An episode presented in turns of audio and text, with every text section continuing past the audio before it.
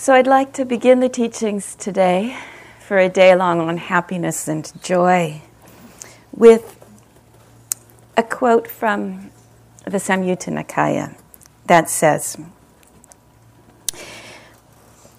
If wanderers of other sects ask you, For what purpose, friend, is the holy life lived under the ascetic Gotama? Being asked thus, you should answer those wanderers thus. It is, friends, for the full understanding of suffering that the holy life is lived under the Blessed One. So you're probably thinking, what's that got to do with happiness? Here, the Buddha is defining the very purpose of his teaching, the very purpose of the spiritual life is the full understanding of suffering and to declare that. He's teaching his monks to declare that, to make that known. When somebody asks, What is the purpose of the holy life? to declare it is for the full understanding of suffering. Now, the problem is this sounds like a rather grim advertising pitch. So it's no wonder that Buddhism is suffering is sometimes associated with suffering. The Four Noble Truths play a very central role in all Dhamma teachings. And what are the Four Noble Truths about? They're about knowing suffering, understanding the causes of suffering, realizing that we can abandon those causes of suffering and cultivate a way to the end of suffering. And in fact, we can't understand the Buddhist teachings without understanding suffering quite fully and quite um, um, profoundly. But we also cannot read the discourses of the Buddha without finding repeated references to contentment, to happiness, to joy, and to peace. In the Middle Length Discourses, we find one of the kings at the time of the Buddha, King Pasenadi of Kosala, greeting the Bu- Buddha with profuse devotion, saying, Here I see bhikkhus smiling and cheerful, sincerely joyful, plainly delighting, their faculties fresh, living at ease, unruffled, subsisting on what others give, abiding with my, a mind like a wild deer's so many times we actually find in the texts that the Buddha and his disciples and the Sangha at large are described as being cheerful, happy, and radiant. Some famous discourses begin with a disciple asking, How is it that if they're speaking to the Buddha or about the disciples or the Sangha, the Buddha or his disciples, although possessing few comforts, and leading a life of renunciation appeared to be so happy, so radiant, so joyful. And we might consider how does the full understanding of suffering actually lead to the deepest joy, a profound experience of happiness. So, as we discuss happiness, it's important to understand that within the Buddhist tradition, happiness is not limited to the scope of pleasant sensual encounters. It's not dependent upon getting and having feelings that are pleasant pleasurable sensory experiences. The Buddha instead includes within the scope of happiness feelings that are peaceful and equanimous, as well as pleasant, and arenas for happiness that are non sensual. Perhaps the refined um, experiences of the concentrated mind or the deep joy that comes when we see the nature of things in insight practice are good examples of this non sensuous realm for happiness. Again and again, when the Buddha teaches happiness, he makes an important distinction between feelings that are sensually based from feelings that develop through the refinement of the mind and the development of our spiritual practice. So he teaches his disciples to cultivate those spiritual pleasures and to let them serve as a support for the even more refined and powerful bliss of release. In the middle length discourses, the Buddha says, or about the Buddha, when it, it, says, the Blessed One describes pleasure not only with reference to pleasant feeling, rather, friends, the Tathagata describes as pleasure any kind of pleasure whenever and wherever it is found. So he harnesses the strength of spiritual happiness to propel the journey beyond the confines of mere sensual experiences. One of the messages I want to offer today is an encouragement to enjoy your practice. Why not? I don't want you to hold yourself back from joy and from delight and from happiness in your practice. The spiritual life is a life of happiness. And the very basic practices that we undertake in insight meditation are intended to be joyful. You may not know, know this when you're on one of your retreats and you're doing very slow walking meditation and you're looking around at everybody else doing very slow walking meditation, looking at their feet, wondering, what's so happy about this crowd? but actually, when we look at how the Buddha described these practices of mindfulness of the body, of mindfulness of the breath, the basic insight meditation practices that we do, we hear him describing them as pleasant abidings. Listen, listen to these two quotes, both from the Samyutta Nikaya. Here he's teaching to Mahakassapa. Therefore, Kassapa, you should train yourself thus. I will never relinquish mindfulness directed to the body associated with joy. Thus, you should train yourself. Mindfulness directed to the body associated with joy. You've all practiced mindfulness of the body, haven't you? If not until today, we just did a mindfulness of the body meditation for the first half an hour. A simple one, but nevertheless, it is, was mindfulness of the body, feeling the posture of sitting, feeling the sensations associated with the breath.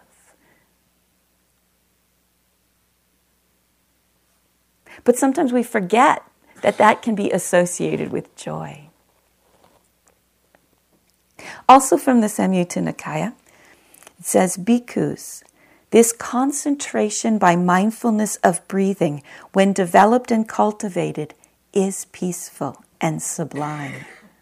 An ambrosial, pleasant dwelling and it disappear, disperses and quells right on the spot evil, unwholesome states whenever they arise. Isn't that a beautiful description of mindfulness with breathing? An ambrosial, pleasant dwelling.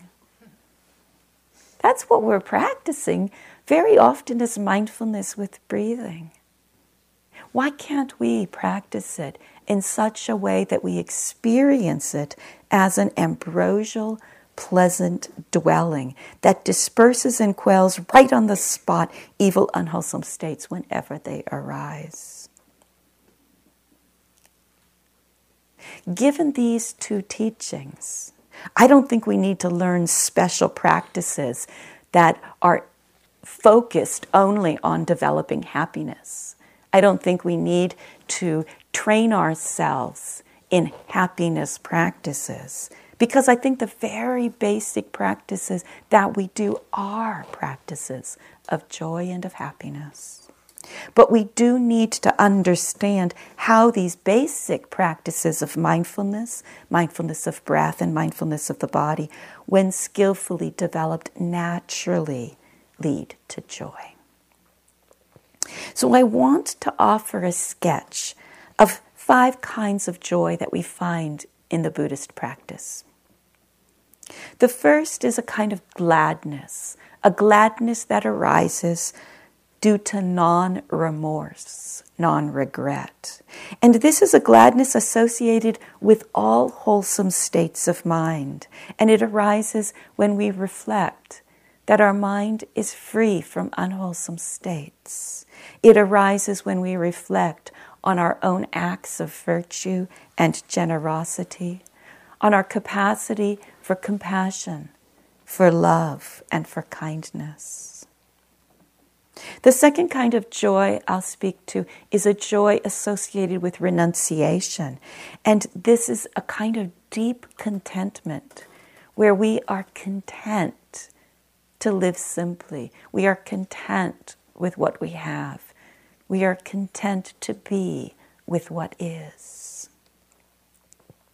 It's a mind that is free from the greed and grasping that can never be satiated and instead rests with this profound joy that comes in being okay with whatever is. The third kind of joy is a is an explicit development of joy called sympathetic joy or appreciative joy. And this enables us to rejoice in the happiness of others to actually think of the success and good fortune of other people and let that fill our minds with delight. the fourth is a joy of seclusion, and this is the tranquility and delight that is associated with concentration and might be uh, perfected in the deep states of absorptive concentration called jhana. And the fifth that I want to mention is a joy of liberation. And this describes the bliss of ultimate detachment, the happiness that comes with release, awakening, enlightenment. Enlightenment is also referred to as the realization of nibbana or complete awakening. It is not a mere placid state of detachment, but it is explicitly described as a state of happiness, the unsurpassed happiness, a state of bliss, the supreme state of peace. But to cultivate joy, we must first consider how we define pleasure and to and what we look to as the causes for our happiness. Because to cultivate joy, it is necessary to distinguish between pleasures that are based on unwholesome states and that lead to more addiction, craving, compulsion, increased sensual desire, and conceit, and a joy that is based on wholesome states that lead to concentration, to compassion, to appreciative joy, to wisdom, and to letting go and release. This wholesome joy is balanced, it's unselfish, it does not require things to be different than they actually are. I really don't think meditation needs to be a grueling undertaking. Sure, it requires commitment, it requires dedication, but it doesn't need to be a downer. Quite the opposite undertaking medita- a meditative life and meditation practice, even when what we have to face is our own mind, and even when we don't always like what we see in our mo- own mind, we can experience delight that we're seeing it. We can feel the unselfish joy that comes with being aligned with the truth of things and let that touch the heart. Whenever and wherever we experience joy in meditation, we can pause. We can rest in it. We can let it grow within us and stop the tendency to rush on to the next thing, the next sensual encounter, as desire tends to do. We can let go of the wish to show off our successes or to gain worldly power or praise, as craving and conceit tend to do the happiness and the joy that the Buddha taught turns the mind away from the sensual and self centered stimulus to realize an enduring bliss that is not dependent on our kids getting into our alma mater, on our favorite sport team winning the, the match, on our spouse's attention, or our favorite coffee shop having 2% milk in stock. How much of our lives do we live in contraction, attachment, fear of loss?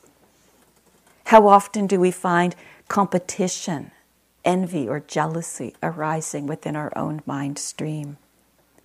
And how much time do we spend in the space of joy, of ease, of openness and love? Can you simply enjoy the presence of a little moment of joy without demanding it to be a big ecstatic experience of joy and without trying to maintain it, to grasp it, to make it last longer? We can even begin with very simple pleasures, natural pleasures. It's springtime, seeing things sprouting, the grass is growing. It's a natural experience of joy. Watching the bugs buzz around and the, the, um, the birds twitter to each other, trying to get the attention of their desired mate. It's a natural joy.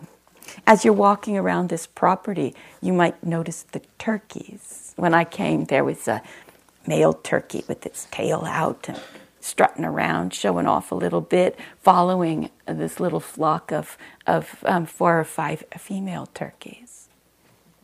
I mean, it's an experience of joy. I don't know, maybe you have turkeys in your backyard, but I don't have turkeys in my backyard. so I couldn't help but pause and you know enjoy their um, their little dynamics there. We can experience the joy of the full moon, the bright moon, and it's quite amazing these days. The stars up in the sky. The way that the light catches on a dewdrop and just shimmers away for a moment and then disappears. We can enjoy a hot shower. Did you take a hot shower this morning and enjoy it? I spent so many years living in places that had no showers, that had no hot water pumped into the places at all. We either carried water or we went to the river or we got cold water coming through a tap in some places. It was rare when I was living in Asia that I oh no, the only place that I think I had hot water was when we would boil it. For the few hours that we had electricity, we could actually boil water with an electric thing, one of those electric immersion heaters. So I still enjoy, I mean, it's been, I've been back from quite a while, and I still enjoy a hot shower, and I know it is amazing. It is precious. It is not something to take for granted. It is not something that most people have. It is a total luxury. And I hope you enjoy it every day you take a hot shower. I don't know how many of you have dogs, but I think dogs are good reminders for simple happiness. All you have to do is just mention that word walk. and the little tail wags and they get excited and they get happy. It doesn't matter even if they're going around the same block that they've gone around before. It's still happy. Can we be just half that happy for the simple things that we do each day?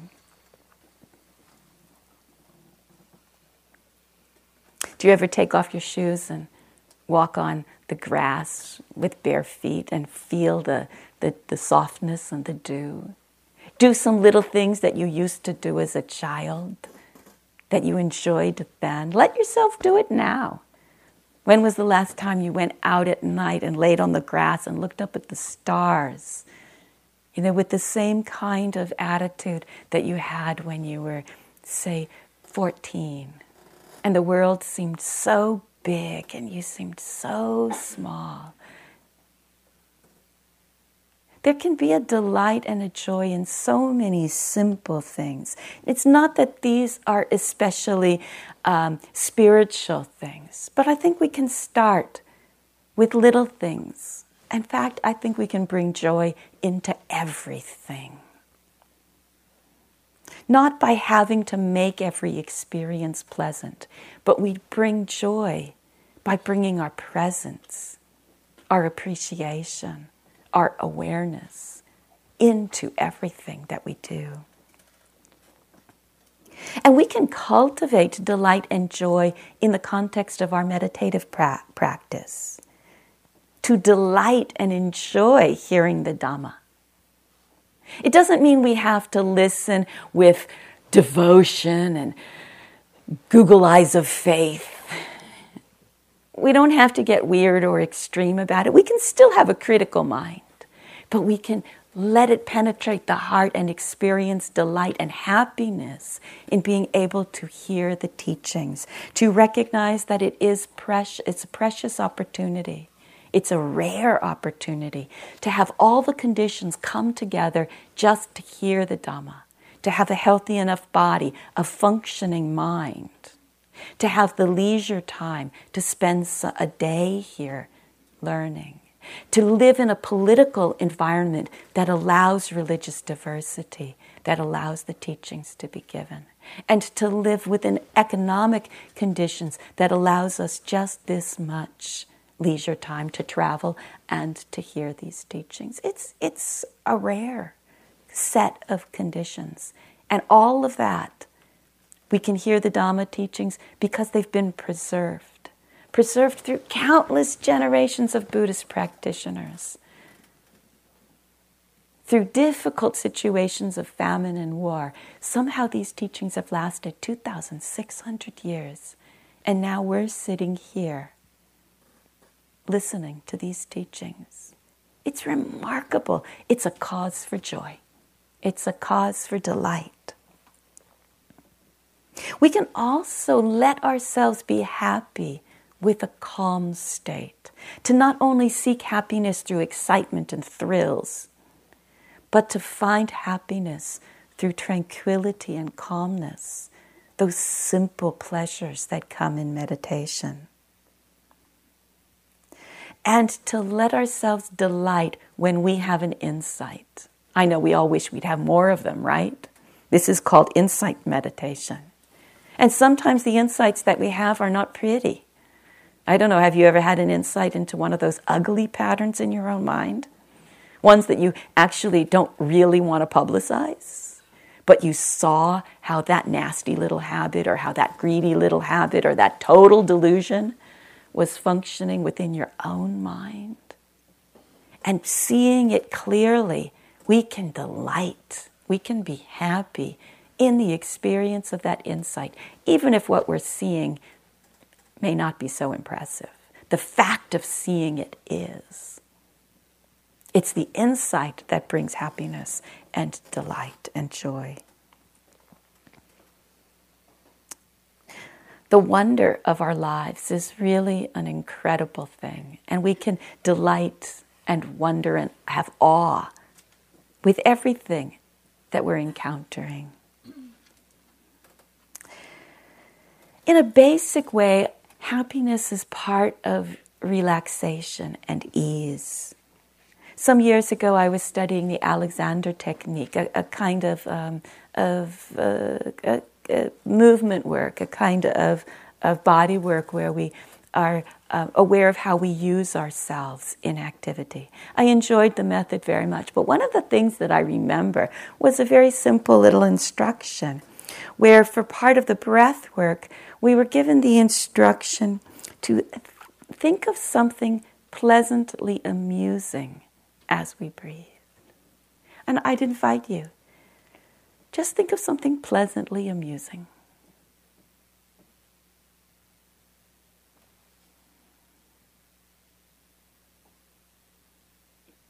Did you notice any release of facial tension or tension around the jaw or the neck? an easier breath. Because very often, a simple thought of something pleasantly amusing, you know, a bird twittering or a turkey strutting across, something, you know, we're not talking about big, huge things, just pleasantly amusing. A child going, playing on the swing set or going down the, um, the, the, the slide, uh, something a little delightful, can often release tensions that we weren't even knowing we were holding in our jaw, in our throat, in our face. And those little shifts can help let go of patterns that keep us caught in patterns of suffering and teach us, help us to find ways of being at ease, even in challenging and difficult situations. A Buddhist path of happiness, however, does not actually favor pleasant experiences over painful ones, because a reliable joy cannot be based on the changing and fickle and fluctuating nature of feeling states. The Buddha focused attention on happiness as a, as a associated with virtuous, wholesome states. And it doesn't actually matter if they're painful or pleasant in the feeling tone. So I want to first look at just this first aspect of happiness, the happiness that is the gladness that's associated with non remorse. It's basically the happiness associated with a wholesome state of mind that includes all virtuous acts, generosity, compassion, the joy we feel when we kept the precepts, the ethical precepts, that we were able to restrain ourselves and let go and the joy that we feel, the delight that we feel in hearing the Dhamma or in practicing. Any wholesome experience can leave an imprint of joy that brightens the mind. You might notice it when you engage in any charitable project, any service project, or when you offer somebody food, or when you give an, a, a donation. These really are sources of happiness for us. And you probably all experience this in your lives. If not, please try it.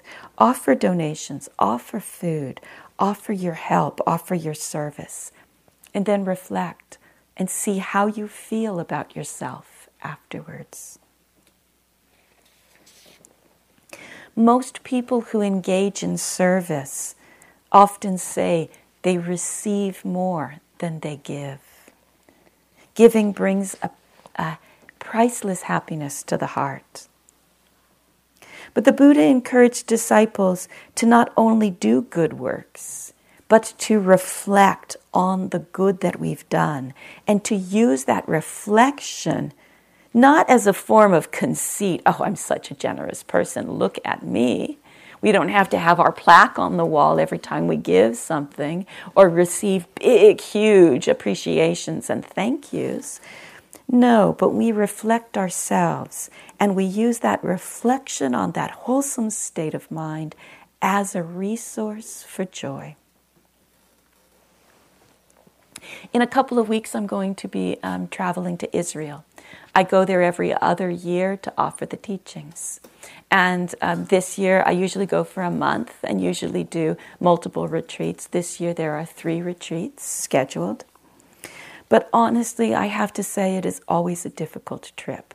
I love the Sangha, I love teaching there. But for me, it's a difficult trip because I have a back injury. And being on the plane and sitting that long, I always land in agony, in pain, just because it's hard for me. It's also demanding and tiring. It's a it, there's a, a lot of hunger for the Dhamma, and the retreats are very demanding. But nevertheless, I find sharing the teachings with the community in Israel to be incredibly joyful for me and quite inspiring because I'm grateful for the opportunity to share the Dhamma in a place that so acutely needs and wants peace. Their interest is genuine, they practice sincerely, and although I feel tired afterwards, although I often have to come home and get treatment for my back again, I feel happy to have been of service, to have been well used. Sometimes when we live in the Bay Area and there's so much Dhamma available, we forget how hungry people are for this elsewhere. reflecting on our spiritual life can be a great joy. We can think about our faith in the path, our diligence to unravel and to overcome any unwholesome state that might arise, any conditioned pattern that keeps us caught in anger or craving. We can reflect on the discipline that it takes to establish and maintain a practice at home. Not easy to do with the demands of daily life. And we can kind of highlight the good spirit of our own hearts that we're actually interested in this kind of spiritual growth. We can reflect on the liberating teachings of the Buddha. This thought itself can very quickly elevate the mind and lead to superior and inspiring practices on the contemplation of the Buddha and on developing deep concentration based on the superior qualities of the Buddha, these elevated qualities of the spiritual life. In fact, in the Anguttara Nikaya, it says that when one recollects the Buddha, the Dhamma, the Sangha, or one's virtues, the various, there's a set of six reflections, then the mind is calmed and joy arises. The defilements of his mind are abandoned, just as when the head or the clothes or the body is cleansed and washed clean with the proper technique.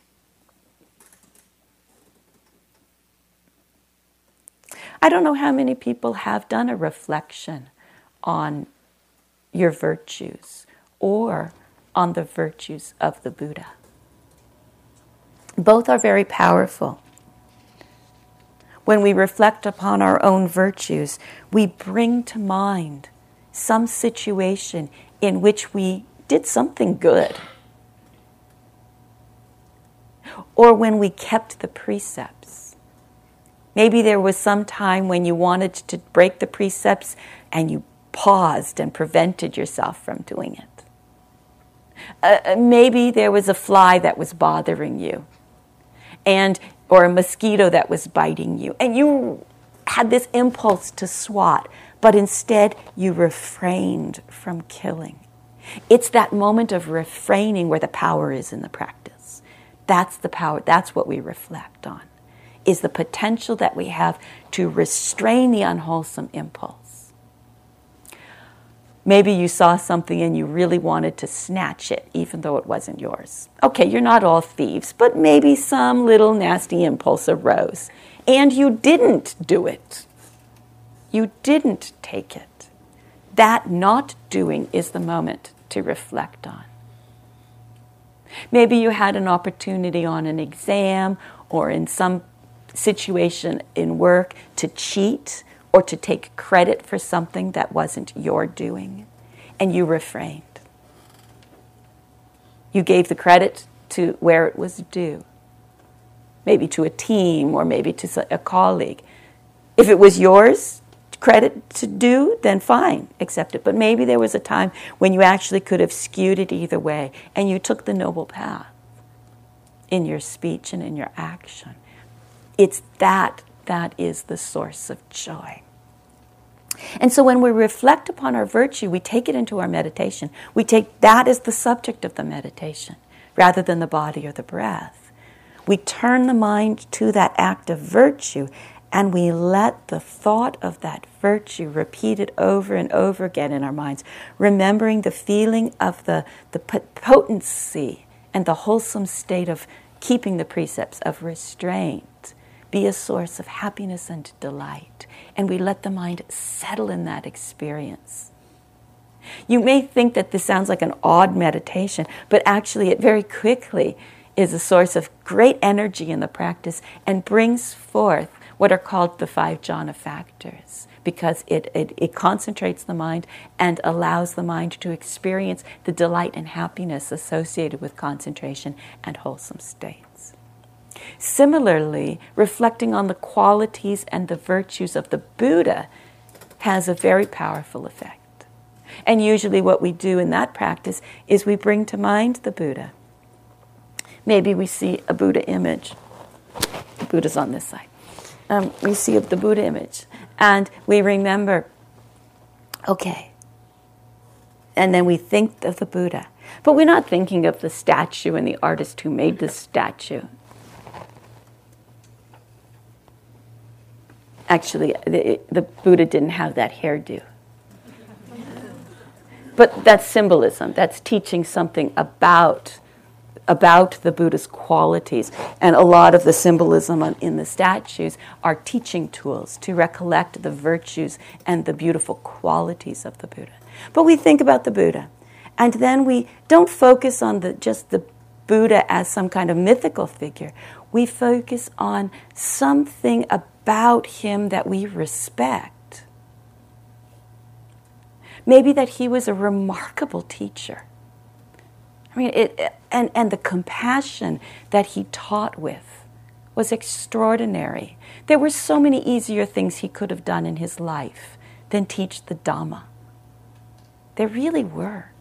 I mean, he could have stayed with his family and had a comfortable life.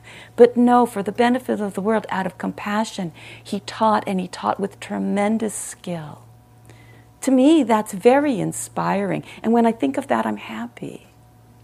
I also like to think of the quality of his mind. What is what could it be like to have a mind that is utterly free of greed, hate, and delusion? We might sense moments in our lives, periods of our lives, times in our meditation when we sense the beauty and the purity of the mind. But what would it be like to live knowing that all greed, all hate, and all delusion had been uprooted. To me, that's an inspiring thought about the Buddha that brings great joy. We can think about the purity of his conduct and the way that he kept the, the, his precepts. We can think about the, the, the way he undertook renunciation practices and lived simply in the forest as a very noble way of living. We can think about the diligence of his practice, that he still meditated throughout his whole life. And we can just think about the fact that he discovered the path. It's hard enough for us to practice it when we have the teachings, we have the books, we have teachers. He had to discover it as well as formulate a way to teach it out of compassion. That's extraordinary. And so when we think about the Buddha, we think about a virtue, and you just pick one, one virtue, and let the mind concentrate on it, turn it around. You don't have to pick a whole lot of different things about the whole Buddha's biography. Just one virtue. I often like to use the one about. Um, about the, the, the pure the, the mind that's pure of greed, hate, and delusion.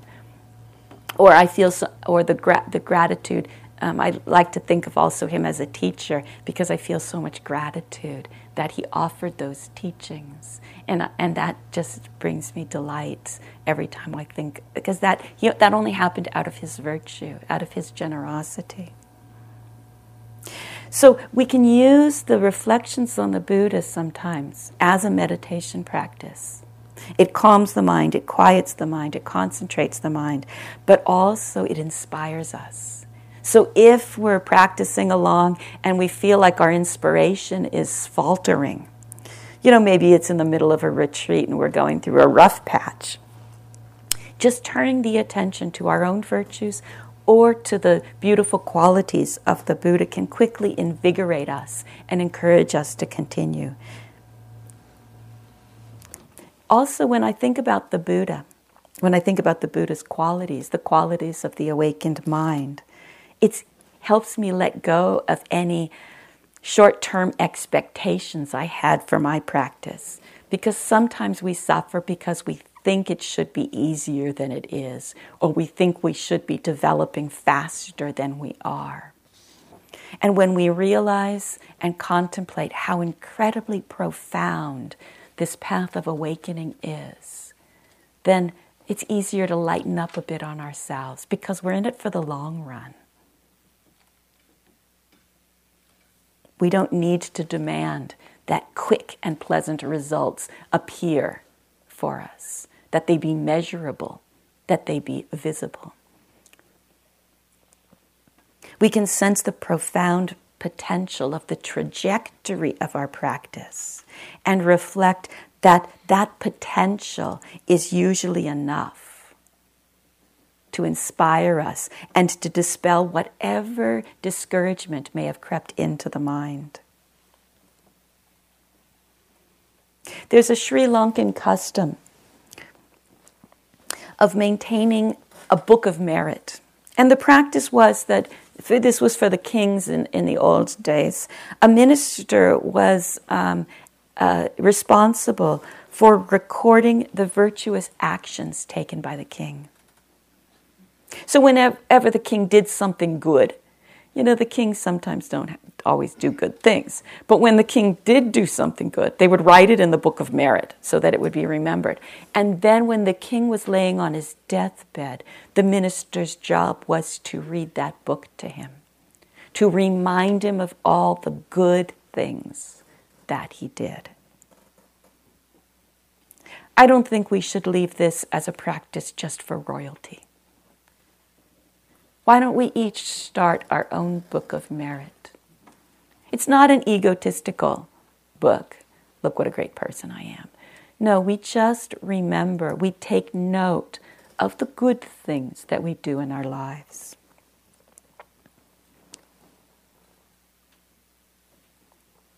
I'd like to take five minutes of quiet. For those of you that have paper and a pencil, I would suggest that you start your book of merit right now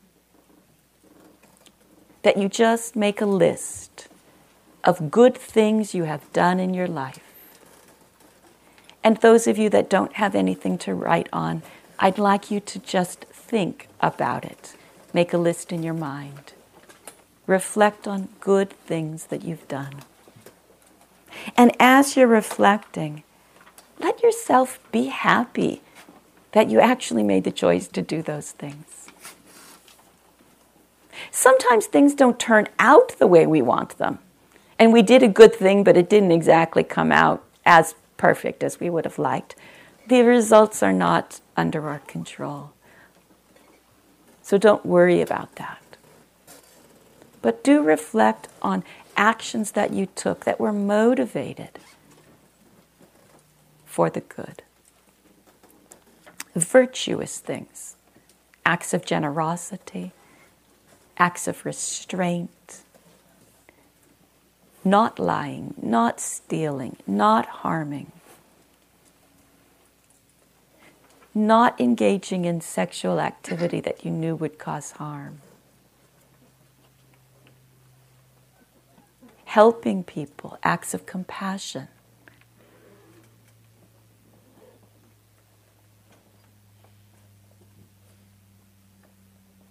Helping others to succeed.